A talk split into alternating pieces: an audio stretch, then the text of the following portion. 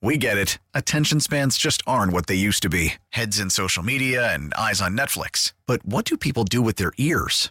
Well, for one, they're listening to audio. Americans spend 4.4 hours with audio every day. Oh, and you want the proof? Well, you just sat through this ad that's now approaching 30 seconds. What could you say to a potential customer in 30 seconds? Let Odyssey put together a media plan tailor made for your unique marketing needs. Advertise with Odyssey. Visit ads.odyssey.com.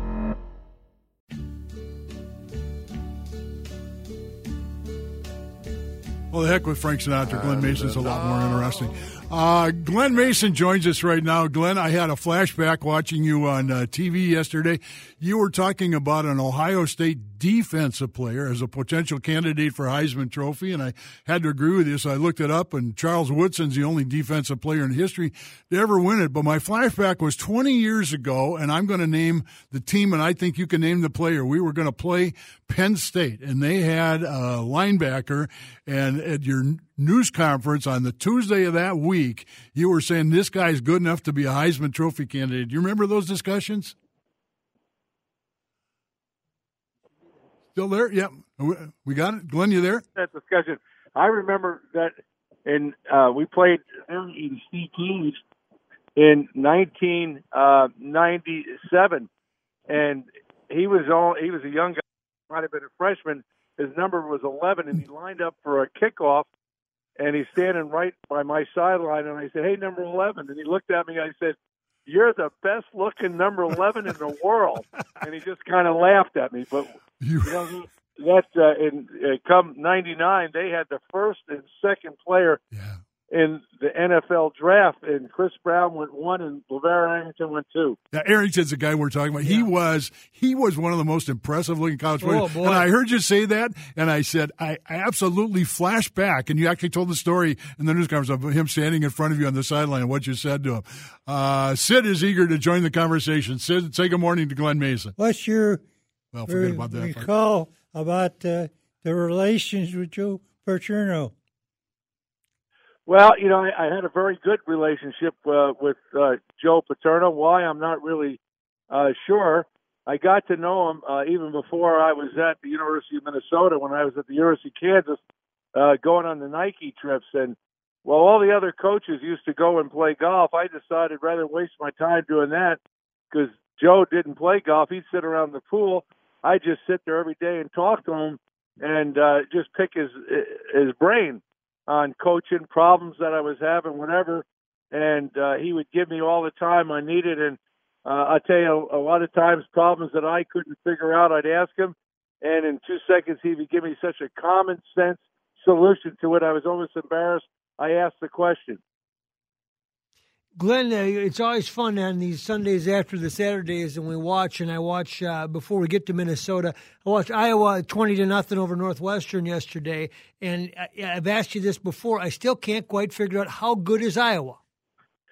Well, if you can't figure them out, I guarantee it, Maxie. I can't. Yeah, there you go. I, good point. Uh, no, I really can. I, I just don't know if they're any good or not. You know, I I can tell you they're really struggling offensively, and you know, against Northwestern, it's not a very good football team. They play pretty good defense. They did not play good defense against uh, uh, Iowa. They didn't tackle very well. Uh, but you know, you'd have to say that Iowa looked a better, a little bit better offensively. Uh, but from a defensive standpoint, I mean, Northwestern is terrible. I mean, they really are a terrible football team. Um, so I think the jury's still out. I don't, I don't know how good they are. Glen, uh, you cast your vote uh, on the air publicly for uh, Ohio State as the best team in the country. I think that's hard to argue against. They just seem to have it all. Well, they do, and when you look around, and everybody gets so enamored with the SEC, it's all you hear. SEC. You know, you look at Alabama. Yes, they they played nobody. I mean, Arkansas is just absolutely, you know, terrible. Georgia uh, has already fell. Oklahoma, um, you know, got beat handily by you know, Kansas State, that game was worse than that final score. But you look at a team, and you might question how uh, tough the schedule has been for Ohio State, uh, but they haven't struggled at all. I mean, they've been hitting on all eight cylinders, offensively, defensively, and kicking game. And the one big challenge they had, you know, against Wisconsin, who now you'd have to say is a good team, not a great team, but they just destroyed them. think the Go- Gophers have any chance of beating Penn State? Absolutely. I mean, they're on a roll. They've got better and better, better. The only knock, if there is a knock on the Gophers right now, is that those first couple games they didn't play very well against very weak competition. But ever since then, uh, I mean, they've not beaten Big Ten teams. They've absolutely manhandled them. Uh, they're on a roll. They're playing good offense. Uh, they have all the ingredients. You know, you look at it. I, I keep saying this.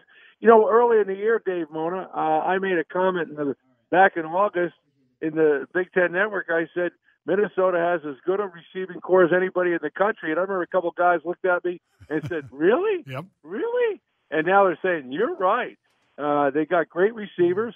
Uh, they've got uh, great running backs. The offensive line is definitely improved.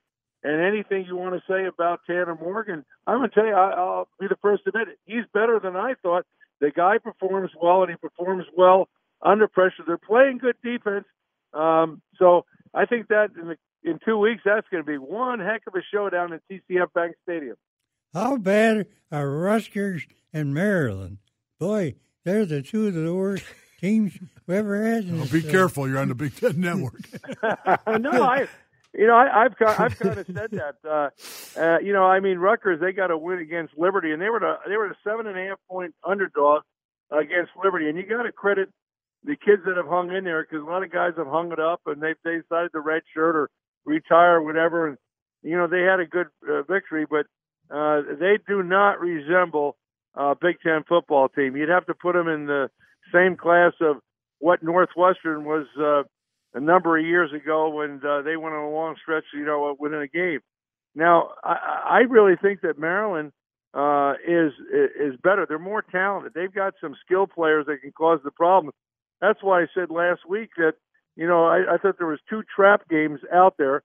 Uh, one was Minnesota playing Maryland. If you get uh, looking forward uh, to that uh, uh, eight and zero start and, and playing uh, Penn State, and the other was you know, Penn State playing uh, a not very good Michigan State team in East Lansing. Well, both Penn State and Minnesota uh, took care of business in royal fashion. They got ready, and that's why we're going to have that showdown. You know, Glen, you aren't supposed to play favorites, but I felt really good when Illinois and Indiana both won yesterday. Programs have been down. Lovie Smith's taken all kinds of abuse. They put together two nice wins in a row. And Indiana, you know, going into Nebraska and, and winning that game, I, I thought showed a lot of character. In the interview with the coach after, you, you just had to see all that emotion.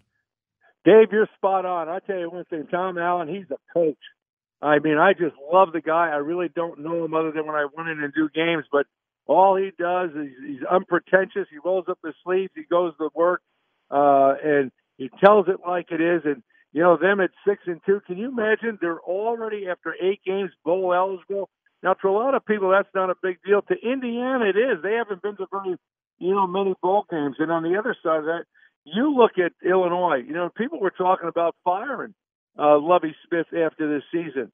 Uh, and then they have the upset of the year, uh, or at least upset of the year at that time. Some people might say Kansas State now is a bigger upset over Oklahoma. But you think about what they're doing right now, and then you look back, I guarantee you they're kicking themselves in the rear end that that Nebraska game they had a 14 point lead on four different times and end up losing. But you look at the remaining schedule, they got four games left. They could win all four of those games. Wouldn't that be spectacular? Wow, Absolutely. Coach, if, if you're give me your Penn, put your Penn State hat on for a second. Coming in two weeks, do, you- what do you do something early in the game if you're Penn State to try to send a message that hey Minnesota, you you, you haven't played the schedule we have. We're Penn State. You're not. Do, do you purposely try to do something real early in the game? It's a gadget play, whatever, blitz a lot, whatever, and, and try to create doubt in Minnesota's mind. No, I, I wouldn't do that. You know, I, I always say that because Minnesota's too good. Uh, they're a rock solid football team. But I'll tell you this: if I was James Franklin, I'd be telling that defensive staff, and that defense is good. I want to tell you. Uh, but I'd say, hey, you better have a plan to stop that slant. Minnesota Mm. throws that slant route uh, better than anybody in the country.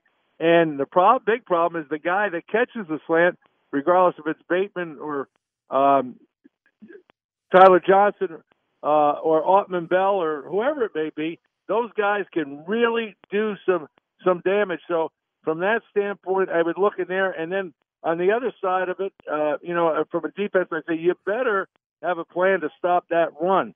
Uh, and offensively, I'd say, you know what you got to do? I'm not going to play conservative, but ball protection's a premium because they got a couple guys over there. Uh, and the guy that comes to mind is Antoine Winfield Jr. The ball likes that guy. Hmm. Some guys make plays, some guys don't. That guy makes a lot of plays. Minnesota, I think, has a good chance to beat Wisconsin. When you stop to think of it, maybe you mentioned this.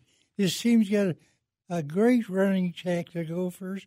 They got the the best wide receivers outside of uh, maybe Ohio State. They got uh, uh, everything going. They got a great offensive line, and I tell you, PJ Fleck has done a fantastic job. He's done a good job, and I want to just tell you something. I would. Uh, I'm a coach. You're not a coach. You're a sports writer. I'm a coach. I wouldn't trade the Minnesota wide receivers for any wide receivers in the country. You can go to the bank on that one. Coach, uh, the watching Ohio State yesterday, et cetera, and and uh, what they did, and they did. Urban Meyer and an assistant coach takes over. What's the hardest part of that for an assistant coach to take over for a head coach that's had success? Yeah. Well, I could answer that real quick. He's taken over for a guy that won 90% of his games and was undefeated at the against the University of Michigan, and he won a national championship. So that's where the bar is set. Now try to live up to it. Hmm. And you know, last year, what they go uh, twelve and one, and people were complaining about them. Well, that's that's how it is. You know, it's uh, I don't care where you are. The, the the fan base eventually becomes very spoiled, and uh, you know, at a place like Ohio State, uh, uh, they not only expect, they demand that you win every game, which is you know unrealistic. Now, Urban Meyer came you know very close to that. Other than you know, let's face it. Uh, he got blown out uh, the year before by Iowa, and then last year he got blown out by uh, by Purdue. And if you go back to Columbus, the people are saying, "Well, I think Ryan Day's a lot better. He's not going to lose those teams like Urban Meyer did." How soon they forget. You know, there are various measuring sticks at Michigan, and one of them is the Notre Dame game. Uh, Harbaugh was under a lot of heat, but they just dominated. I don't know how much of it was the weather, but by the end of that game, there's no question which was the superior team. Well, you know, the one thing about the weather, they both had to play it, Yeah. Dave. So I, I always negate that. But you know, I, I was picking uh, Michigan to win that game, not like that, not to totally dominate, but I thought they'd win, and I was basing that on the week before when they played Penn State. Uh, I mean, they totally outplayed Penn State in that second half, every way, shape, or form. And if that kid doesn't drop the ball in the end zone on fourth down, right in his breadbasket, that ball, that game's either go to overtime or, or uh, Harbaugh's going to try to win it right there. And I think they'd win the game. All the momentum was with Michigan, and they took it right there, and they took it to the next level. And man, they look like I said on our show last night.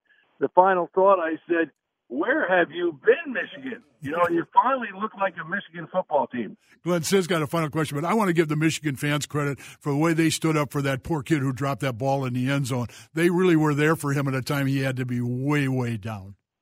Well, sure he was, and you know, the thing about it is, no one felt worse about that than that kid. You know, and it's easy to be critical when you're sitting in the stands or watching on TV and you're a fan, and yeah, you're disappointed. You're not disappointed like that kid, and that's something that you know he'll probably remember. You know, the rest of his life, and you know, I, I don't know how people get down on kids when they're trying their best, and you know, it's, no one's ever caught every ball thrown to them. Minnesota, I think, will beat Northwestern at Northwestern. I think they got a chance. They have a chance to beat Iowa down there. Well, Sid, let me just tell you something. Your whole focus, PJ Fleck's whole focus, the whole team's focus, and every Gopher fan out there in the world should have focus on one thing: Penn State Nittany Lions. End of story. No doubt. Sid? You're getting your MERS certificate. You're getting your MERS certificates now. You, you probably can uh, uh, have a party down there at MERS. Man, you earn them. So- We, we, hey, we love hey. having you on. You do. Hey, Sid. You Hey, do- Sid. Talking do a great job. Sunday, I deserve a party. well, it's uh, we Two love of them. you. Yeah, you get the back room too for this one. Glen, thanks so much for joining us. I, thanks, the Coach. insight you bring on uh, on the Big Ten is just such a nice addition to the show. We can't tell how much we appreciate it. Uh, anytime. I love you guys. Bye.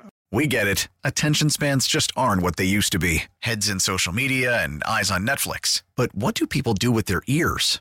Well, for one, they're listening to audio. Americans spend 4.4 hours with audio every day. Oh, and you want the proof? Well, you just sat through this ad that's now approaching 30 seconds. What could you say to a potential customer in 30 seconds? Let Odyssey put together a media plan tailor made for your unique marketing needs. Advertise with Odyssey. Visit ads.odyssey.com.